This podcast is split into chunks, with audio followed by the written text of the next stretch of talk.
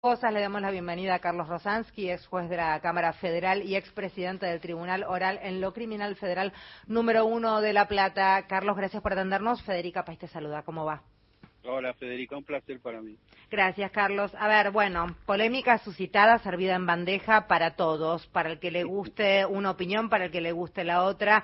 Nos gustaría saber cuál es la tuya en cuanto a este artículo que finalmente quedó por fuera, en cuanto al la intención de que dentro del presupuesto apareciera el pago de ganancias para los jueces y todos los trabajadores del Poder Judicial. Como vos decís, hay para todos los gustos, ¿no? Y primero que es un tema que no debería siquiera ser discutido, es decir, la necesidad de que estemos igualados en el pago de los impuestos es muy obvia, demasiado obvia. Y en segundo lugar, que, que evidentemente, para mí por lo menos no es una discusión de dinero, la discusión de fondo es de poder cuando los jueces te dicen a nosotros no nos van a, doblar el brazo, lo cumplen. Era, si vos me preguntabas hace unos días, te iba a decir, esto no se va a aprobar porque el poder real no quiere nada más. Más allá de la discusión que es interesante, si, por ejemplo, los empleados no tienen que pagar, estamos de acuerdo. Ahora, terminar apoyando que no se le que no se le cobre a los jueces me parece como que ideológicamente medio complicado de defender, ¿te das cuenta? Carlos Mario Giorgi, ¿cómo estás? Hola Mario. Eh, ahora, ¿por qué dentro del presupuesto? ¿No se podría ver esto desdoblado en una iniciativa, este, justamente interpretando esto, trabajadores por un lado, magistrados por otro? No, yo desconozco por qué la estrategia es esa. Eh, incluso fíjate que el argumento central siempre, siempre, eh, que tiene que ver con la intangibilidad, ¿de acuerdo? yo te cuento, cuando yo por primera vez gana un concurso para juez de cámara, hace 30 años, estamos hablando en Río Negro, en Bariloche, yo cierro el estudio jurídico y nunca más tuve un ingreso que no fuera mi sueldo de juez, ¿sí? Hasta, hasta hoy. Pero, pero era esa la intangibilidad lo que te, lo que te reconoce a vos, lo que te garantiza es que vas a tener un ingreso estable para poder vivir bien, punto y aparte. Pero la estabilidad no significa que vos dejes de pagar impuestos. Son dos cosas completamente distintas. Y, que, tampoco dice nada respecto de resignar cierta independencia. No, no, no, no, bueno, ahí ya, ya no vamos, ya ahí se, ahí se van al pasto, pero eso es obvio, lo que pasa es que es interesante la opinión de cada uno, ¿entendés? Que el PRO te venga a decirla, porque la derecha es muy coherente, ¿viste? Lamentablemente es así. Yo creo que hoy la discusión es esa. No tiene que ver, como te decía antes, con el dinero. No es un problema de dinero, es un problema de poder. Mm, la derecha no resigna nada. Eh, está buena la mirada de Carlos, porque es cierto, es en realidad es, mira, no va a salir. No va a salir porque yo no te lo voy a votar, porque yo soy el que define finalmente que sí y que no. Eso es, es, cierto y es una, es una forma de marcar la cancha también. Eh, y empieza después el debate de, entonces, ¿por qué todo el resto de los mortales pagamos, pagan ganancias, no? O sea, ¿por qué ellos sí, ellos no, digamos, no pagan y todo el resto sí? Bueno, por la misma razón que hay un estrado que te pone más arriba, Federica. Claro. Eh, hay datos este, que son muy interesantes este, para que lo sepa los ciudadanos que no, que no están al tanto. Por ejemplo, los jueces cobran una asignación desde la fecha en que se recibieron de abogados. Ni siquiera debieron pasar por la justicia. Desde esa fecha están recibiendo. Es como si un médico reclamara al frente de un hospital público que le pagaran una antigüedad desde que se recibió de médico, eh, para hacer una comparación. Hay mucha prebenda, mucho privilegio más allá de la cantidad de guita que embolsa un, un magistrado. Sí, pero y fíjate un detalle que te agrego. Eso es cierto, pero eso también se podría interpretar dentro del concepto de que los jueces vivan bien, con lo cual yo estoy de acuerdo.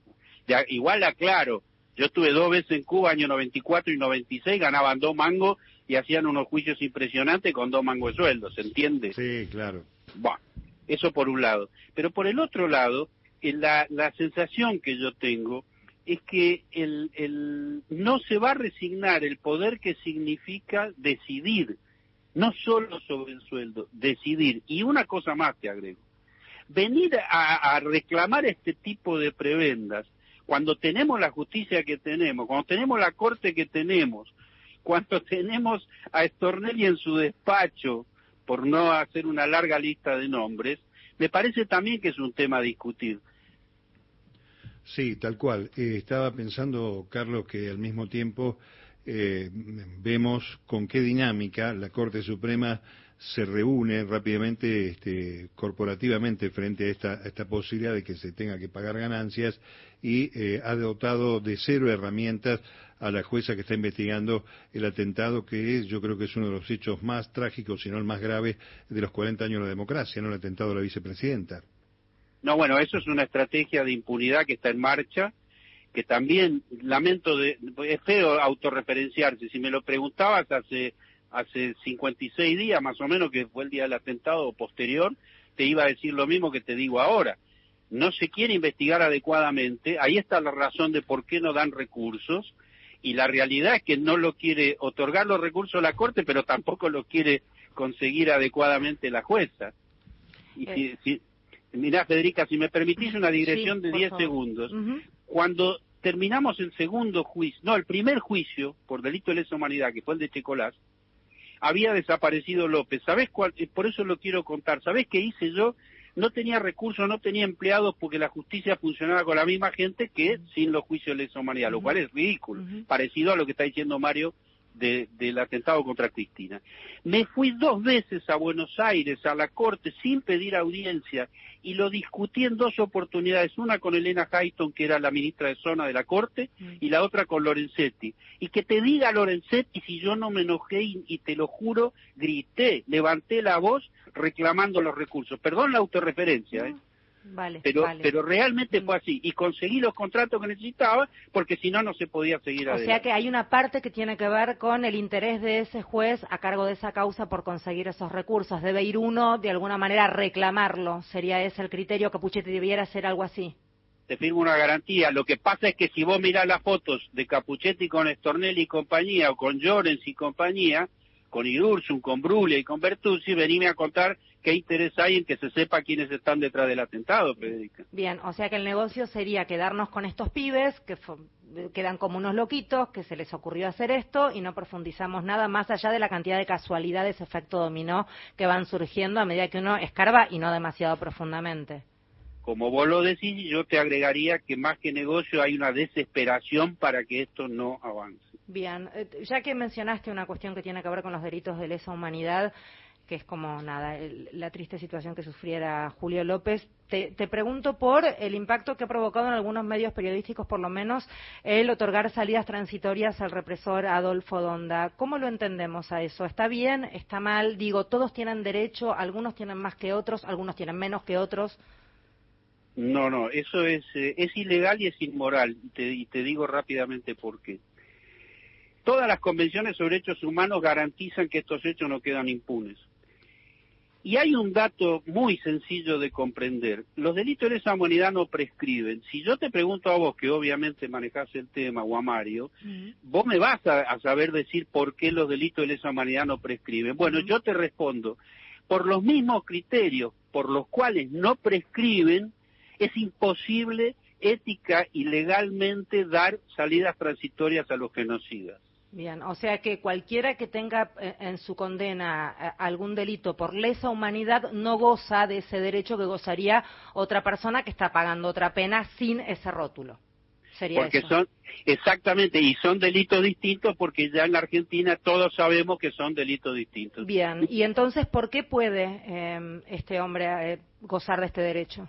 Casación le dio salidas transitorias al represor Adolfo Donda. Ese es el, titular que leo, página 12, pero está en casi todos los portales, ¿eh? porque es una noticia de, impacto, indudablemente. Y, y, es sencillo, fíjate los nombres de que firmaron, de qué sala firmaron, y yo, y perdóname que involucre a dos personas, pero yo te puedo asegurar que si en los nombres estuvieran Alejandro Slocar y, Ana Figueroa, vos no estarías hablando de este tema porque no le hubieran otorgado la salida transitoria. Bien. Bueno, uno de los tres son los que se juntaron allá en lo de Lewis, ¿no? En un avioncito, me parece.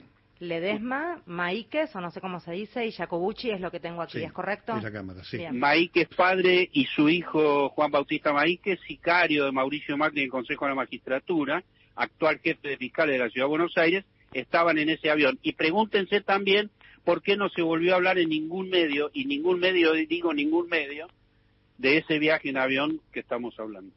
Gracias, Carlos, por hablar con nosotros. Que tengas una buena jornada. Igualmente para ustedes, un abrazo. Carlos Rosansky es quien hablaba, ex juez de la Cámara Federal y ex presidente del Tribunal Oral en lo Criminal Federal número uno de La Plata. Octubre.